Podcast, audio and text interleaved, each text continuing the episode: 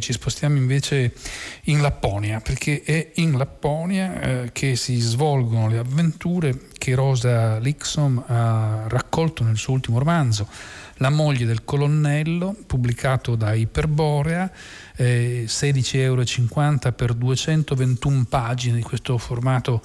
super tascabile, mi viene a dire, di, di Iperborea che si infila perfettamente nelle tasche delle giacche e delle borse, libri comodissimi da, da leggere. Di questo romanzo eh, parleremo con eh, nostro, la, la, nostra ospite di oggi, che saluto, Alessandra Iadicicco. Buonasera. Buonasera a lei e agli ascoltatori. Eh, Alessandra Iadicicco è una firma credo che molti conoscano perché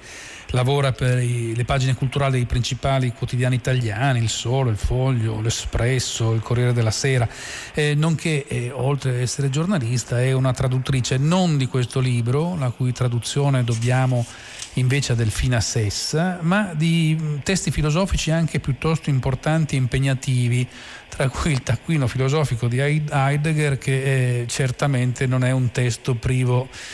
di polemiche eh, considerazioni, ma questo è quello che lei fa, in questo caso l'abbiamo voluta con noi perché invece è un'appassionata di letteratura nordica e per l'appunto di Rosa Lixon. Dunque avviciniamoci a, a, questo, a questo, romanzo. La moglie del colonnello chi è? è? È la storia più o meno romanzata di una, di una grande romanziera finlandese, Anniki Kariniemi però eh, Alessandra Iadicicco, a me sembra che sia la storia di una vita ma anche la storia di una nazione in qualche modo, siano questi due grandi temi che si intrecciano nel romanzo di Losa Lixon. Ci accompagni in Finlandia, che è una terra in fondo non lontanissima ma di cui forse non tutti hanno chiare le avventure storiche degli ultimi cento anni. Esatto, sì, è vero, la grandissima romanziera che ha che ha nominato, che non viene nominata nel romanzo, la menziona no, nella, nella, nella mh, ottima e utile postfazione Ingrid Basso, eh, la Aniki Carinieni eh, è mh, il personaggio reale cui Rosa Lipson si ispira. Peraltro io ho notato, studiando, cercando una figura, un volto, eh, di questa donna che nel romanzo non ha nemmeno un nome, in realtà è un lungo monologo il suo racconto e lei non compare altrimenti che come la moglie del colonnello la moglie del colonnello, già molto prima di sposarlo eh, e avendo a lungo desiderato sposarlo e anche molto dopo, dopo averlo odiato, dopo essersi emancipata da lui, resta per sempre e pur sempre la moglie del colonnello. Questa Anniki è riprodotta in un'immagine che la celebra proprio a Tornio, che è la città natale in Lapponia di Rosa Lixom. Quindi credo che lei abbia avuto un confronto molto diretto con questo personaggio che è molto noto più che per la grandezza letteraria del, della sua opera, per il fatto di essere stata la prima scrittrice donna lappone, eh, forse la prima scrittrice donna lappone to cure a pubblicare dei romanzi, mm. Testi anche per giovani, per ragazzi, ma soprattutto testi naturalistici. E quindi c'è questo profondo legame che ricorre, ritorna in modo molto emblematico, molto significativo in tutto il romanzo con la natura e con la letteratura, eh, che lega a doppio filo eh, alla figura dell'autrice cui Rosalissimo si ispira, l'autrice di questo romanzo. Lei diceva giustamente ehm, c'è un parallelismo eh, voluto, studiato ed estremamente sorvegliato tra la storia di questa donna la sua educazione sentimentale e, e, quella che la stessa Rosa Lissoma ha definito la sua anatomia, in senso molto molto fisico e viscerale, sentimentale, e la, eh, le vicende eh, ugualmente passionali e anche atroci del giovane eh, paese, del giovane, della giovane nazione finlandese che ha, vista riconosciuta la propria indipendenza solo nel 1917, quindi una terra antichissima dal punto di vista geografico e naturalistico, c'è questo appunto tema ritornante del grande nord e soprattutto del paesaggio della palude, eh, cui la, la stessa Rosa Lipsom me ne ha parlato individualmente, personalmente, ma sicuramente anche la protagonista del romanzo, sono legate da tempo immemorabile, da prima dell'infanzia o dalle prime memorie dell'infanzia. E, quindi la Lapponia e la Finlandia, pur paese da questo punto di vista antichissimo, paese giovane invece per le vicende politiche. Ora, per quello che riguarda vuole interrompermi? Vuole fare una domanda? No, no, si immagini, anzi volevo proprio arrivare alle vicende politiche così guerreggiate. Sì, dicevo, è, è, molto molto chiaro e nell'utile eh, già citata postfazione la Ingrid Basso eh, ha ripercorso, ha ricostruito e ha riassunto, eh, documentandosi molto le vicende storiche della Finlandia. È molto chiaro e voluto il, l'intreccio tra la storia della vita mh, di Anniki, ovvero della moglie del colonnello, e la storia della Finlandia. Si rischia di eh, appiattire e semplificare un pochino il romanzo se si vuole leggerla solo in, questa, in, in questi termini. Nel senso, Rosa Lixoma ha sicuramente eh, studiato a fondo ed è stata molto attenta a ricostruire le vicende dall'inizio. Eh, creando anche delle vere e proprie coincidenze nelle date della biografia anagrafica della moglie del colonnello e delle, dello sviluppo delle vicende storiche tra le due guerre mondiali in perché appunto indipendenza dal 1917, quindi indipendenza da chi? Indipendenza eh, dall'impero russo e dalla neonata Unione delle Repubbliche Socialiste Sovietiche ovviamente. Eh, prima di allora eh, la Finlandia, e, e molto molto prima, era comunque una terra sottomessa dal Medioevo, dal 1200, dal XIII secolo, era un Granducato del Regno di Svezia, quindi una pendice orientale di un'altra grande potenza, quella svedese, con cui comunque i finlandesi devono fare i conti a tutt'oggi, perché c'è l'obbligo per esistere nel scuola dell'obbligo di imparare anche lo svedese, eh, oltre alla propria lingua nazionale. Eh, indipendente, quindi ceduta in realtà per volere di Napoleone alla Russia all'inizio dell'Ottocento e da allora fino a, a tutto l'Ottocento all'inizio del Novecento fino alla rivoluzione d'ottobre eh, un gran ducato eh, dell'impero russo. Si eh, emancipa da questa dipendenza ehm, eh, aprendo però eh, lo scenario di un grande dissidio interno, al proprio interno, la Finlandia, appunto con eh, il dicembre, il 6 dicembre del 1917 la Finlandia diventa indipendente, ma è priva di un esercito, è priva di potenze difensive che potessero liberarla dalle ultime truppe russe e, e, e preservarla anche dalla, da questo gigante che incombeva su di essa. Eh, quindi le forze, i corpi di guardia che si formano, eh, corpi armati che si formano autonomamente sono quelli presieduti dalle potenze borghesi filo-germaniche e filo-germaniche proprio perché nemiche della Russia, la famiglia della moglie del colonnello, il papà e lo stesso colonnello appartengono a questo, a questo uh, ramo politico uh, della borghesia e i socialdemocratici che invece rivendicavano più la sovranità popolare su una democrazia finlandese che non eh, una eh, ritrovata alleanza con, con, l'Unione Sovietica. Quindi, a seconda dei punti di vista, visto da parte dei bianchi, delle guardie civili bianche, di cui faceva parte il papà della moglie del colonnello e lo stesso colonnello, lì eh, era una guerra di liberazione dai russi, vista da parte dei rossi era invece una guerra civile, una vera e propria guerra civile. I due fronti, appunto questo fronte si apre all'interno della Finlandia, i due fronti si uniscono per un breve attimo di storia contemporanea finlandese, eh, il capitolo della cosiddetta guerra d'inverno, in cui all'indomani del patto di non aggressione tra i ministri degli esteri tedesco e russo, eh, Molotov-Ribbentrop, ehm, nel momento in cui la Russia invece invade per terra dal, dall'alto e per mare la Finlandia, eh, la Finlandia si vede costretta a difendersi e allora le guardie rosse e le guardie bianche combattono strenuamente sotto gli occhi ammirati di tutto il resto d'Europa, soprattutto le potenze d'Occidente, per, per, la propria indipendenza. La guerra d'inverno cosiddetta prosegue nella cosiddetta guerra di continuazione, che come dice il nome stesso non fa altro che continuare il, la, il conflitto con, con, l'Unione Sovietica, in cui cambiano però i giochi di ruolo sulla, ehm, sullo scacchiere eh, geopolitico mondiale, nel senso che nel momento in cui la Germania attacca la Russia, per preservare la propria indipendenza e non già per tornare ad affiancarsi con l'alleato tedesco che già aveva, eh, aveva dato luogo a tutta una serie di delusioni eh, sul fronte filo-germanico-finlandese già subito dopo la sconfitta della prima guerra mondiale. Dicevo, eh, per preservare la propria indipendenza eh, la Finlandia non già come alleata della Germania, bensì come co-belligerante, eh, Affianca. a, attaccò la Russia eh, affiancando la Germania, che però a sua volta la tradì, consegnandola di fatto alla Russia, o almeno consegnando alcuni suoi territori alla Russia, per avere in cambio il terre sul Mar Baltico e la Polonia. Quindi, eh, una storia complicatissima. Una storia, una storia molto... Complicata era veramente complicata, veramente complicata, che abilmente Rosa Lixon riassume anche eh, dal punto di vista nelle pagine. In due pagine. In due, ha presente quelle pagine bianche in cui c'è solo un verso, sì, un verso certo. in prosa, in cui lei riassume eh, mio padre fece di me una guardia bianca,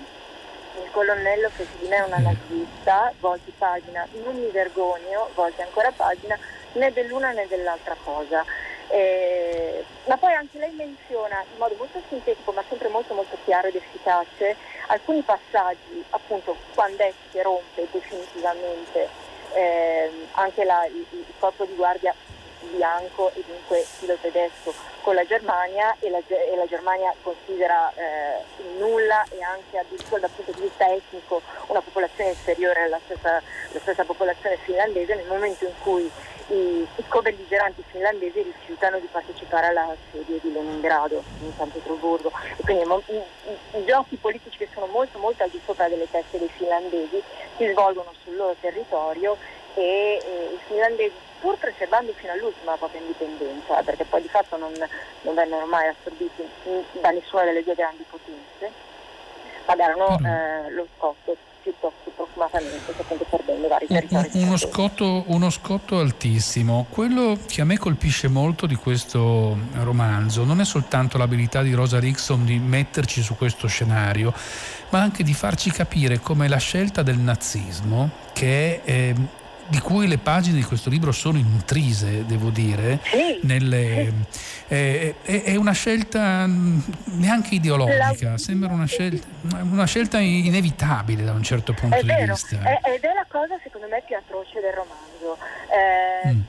Io ho, ho, ho, letto con molta attenzione anche il romanzo precedente, è meraviglioso per cui ho ricevuto il piccolo premio Nobel finlandese, scompartimento sì. numero 6, anche lì c'era un, un un aperto confronto col gigante russo che in realtà la Lixon corteggia dall'adolescenza, eh, però i giochi di ruolo erano un po' diversi, c'è un'attrazione dal, dal suo punto di vista eh, verso il gigante russo. Nello scompartimento numero 6 faccio un breve passo indietro per tornare a questo romanzo significativo di Rosa Lixon. Ci sono due personaggi chiave, un vecchio criminale russo e una giovane studentessa finlandese. Quindi grande contrasto di vario mm. culturale, ideologico, generazionale, sessuale, di provenienza sociale tra i due, attrazione sicuramente delle avance anche piuttosto aperte da parte di lui eh, verso la, la, la, giovane studentessa che però eh, alla fine ha persino qualcosa da imparare da questo criminale. L'atteggiamento di Rosa eh, per tutta la narrazione del scompartimento numero 6 è di una grandissima curiosità rispetto a come potessero crearsi questi rapporti relazionali tra persone così diverse e di una grandissima ironia. In quest'ultimo romanzo invece, che è un romanzo fantastico, veramente un romanzo a tinte crudissime, non c'è nessuna ironia, ma eh, c'è anche, a, a rischio di, di, sembrare quasi trasgressiva, una sorta di eh, immedesimazione profonda dell'autrice che presta la sua voce alla narratrice di questo lungo monologo. Eh, ti, ti, ti, fa capire a te lettore che vai a scrutare dentro i visceri di questa donna che parla in prima persona di se stessa che cosa mai sia potuto capitare perché lei subisse uno prima la fascinazione quasi editica del padre filo germanico e poi per ragioni chiaramente editiche eh, la fascinazione per questo colonnello che aveva esattamente l'età di suo padre che era 28 anni più vecchio di lei eh, e anche contemporaneamente, parallelamente, e qui il parallelismo non è schematico ma è molto molto evidente, contemporaneamente a lei adolescente quando partecipò alla festa delle camicie nere e mm. sentiva l'attrazione sì. per la forza, l'uniforme, l'odore di cuore degli stivali dei tedeschi eccetera, eh, le si fece chiaramente la forma nella testa della necessità di un potere forte per preservare la popolazione finnica, la patria e, e quindi la Finlandia come, come, come, suo paese. Quindi lei, eh, la, la, l'autrice Rosa Lipson, va a sfruttare molto addentro, proprio nel viscere, nella mente, propone alla fine anche nell'inconscio di questa, di questa figura femminile per capire le, dina- le dinamiche di questo consenso che resta inesplicabile dopo l'atrocità della storia ovviamente, però eh, di fatto c'è stato non solo da parte dei tedeschi ma anche da parte di una discreta fetta di popolazioni nordiche finlandesi in questo caso. Quindi, da questo sì, che furono spietate sì. nella guerra con i russi e di una ferocia che la stessa eh, Rosa Lixon ci restituisce nelle pagine del romanzo, cioè non, ci, non, si nega nulla, quello che mi colpisce molto è la capacità di come dire, attraversare l'orrore di cui il paese si è anche abbeverato, mi viene da dire, dentro le, le, le ambiguità di quella stagione storica che lei ha tratteggiato così bene, così complicata. E, e, lo fa liberandosene però in qualche modo, cioè, cioè è un percorso, un attraversamento di questo orrore. Sì, è così, eh, è un attraversamento di questo orrore. Solo nelle ultime pagine che è impreciso dire che sono le più deboli perché tutte le atrocità accadono prima, quindi la storia è anche la violenta educazione familiare della moglie del colonnello, poi non trascuriamo anche il lungo capitolo dell'innamoramento e del fidanzamento segreto con il colonnello, che quella è una storia di passione, cioè fino al matrimonio e, cioè, e poi in corrispondenza fino alla rottura del rapporto con i tedeschi, era tutto rose e fiori, era tutto un idillio. Lei era eh, follemente innamorata di quest'uomo per il quale era pronta a pregare, a soffrire, perfino a morire, perfino a morire. Guarda caso, proprio nel momento in cui il colonnello eh, deve aprire gli occhi sulla realtà tedesca, accorgersi di essere stato usato dai tedeschi, gli viene offerta anche con una borsa di denaro un ruolo di comando nelle SS che però eh, presto gli chiedevano di vendere il proprio paese ai tedeschi e quindi lui rifiuta, eh, uomo tra l'altro ambiziosissimo, orgogliosissimo e, ed è lì che inizia il matrimonio, con la fine del, dell'ideale eh, della nazione forte eh, finlandese eh, eh, che ricacciasse con la tedesca e con l'inizio del matrimonio, quindi loro si sposano in nero, eh, tinta lussuosa che però ai tempi era l'abito della cerimonia, era il colore degli abiti delle cerimonie, lei talmente ingenua e infantile, lo riconosce con le sue parole, da essere ancorché confusa estremamente felice il giorno del matrimonio, due settimane di luce e poi eh, le sevizie, l'abisso, le, le, le, l'abisso, l'abisso la, il sadismo di lui, eh, l'autoprovocarsi accessi d'ira poi in realtà lei, la, la, la, moglie del colonnello, vede molto lucidamente la psiche anche di quest'uomo malato, accetta, ed è questa anche eh, la spiegazione dell'inesplicabile, eh, si accorge di quanto adattabile sia l'essere umano come i ratti, dice, pronto ad accettare qualsiasi cosa e talmente spaventato dell'ignoto da accettare persino l'orrore, perché l'ignoto fa persino più paura dell'orrore. Eh, quindi in realtà tutte queste dinamiche vengono sfruttate molto a fondo e al di là del quadro storico. Eh, però alla fine, proprio nelle ultime pagine, quando lei il terzo matrimonio, perché mh, ce n'è stato uno prima all'indomani di una violenza sessuale il suo capo di divisione proprio alla riunione delle mm. camicie nere, lei è adolescente, prima che ventenne, sposerò il primo individuo di sesso maschile che mi capiterà a tiro. Così sarà, un matrimonio brevissimo, subito interrotto e poi nasce, il sesso di sarà con il colonnello. Una terza storia d'amore importante con, questo Tuomas, penso che si pronunci così, di 28 anni più giovane di lei, suo allievo, perché lei, insegna, lei come anche la Aniki, la, la, l'autrice finlandese storica, insegnante scolastica. Chiude la vita insegnando. Esatto, esatto, chiude la vita insegnando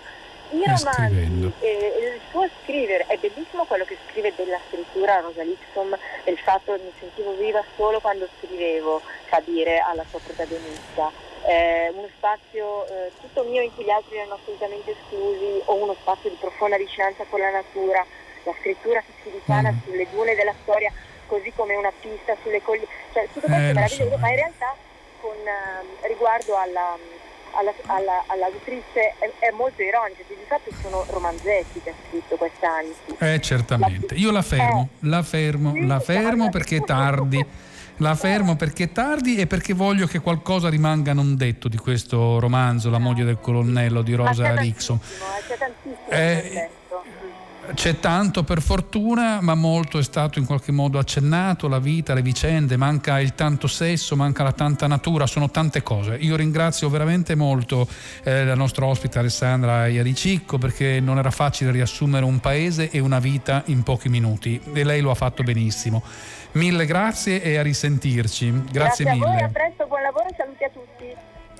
Evviva, grazie. Io saluto tutti, naturalmente. Ricordo solo ancora l'appuntamento di questa sera a Radio 3 Suite, dove per dieci sere d'estate il teatro di Radio 3 Emma Dante e Serena Barone interpreteranno Rosalie Montmasson, la storia dell'unica donna che partecipò all'impresa dei mille. Il testo di Annalisa Gariglio e Laura Pacelli nasce da un'idea di Andrea Camilleri, che sarà in qualche modo presente alla serata perché ci sarà un suo estratto in voce che fu registrato in occasione di una serata all'Auditorium Parco della Musica musica di Roma nel 2017. È l'ultimo modo che abbiamo per ricordare il grande regista e scrittore. Un saluto, un arrivederci Enrico Morteo a tutti gli ascoltatori, a domani, la linea a 6 gradi con Paola De Angelis.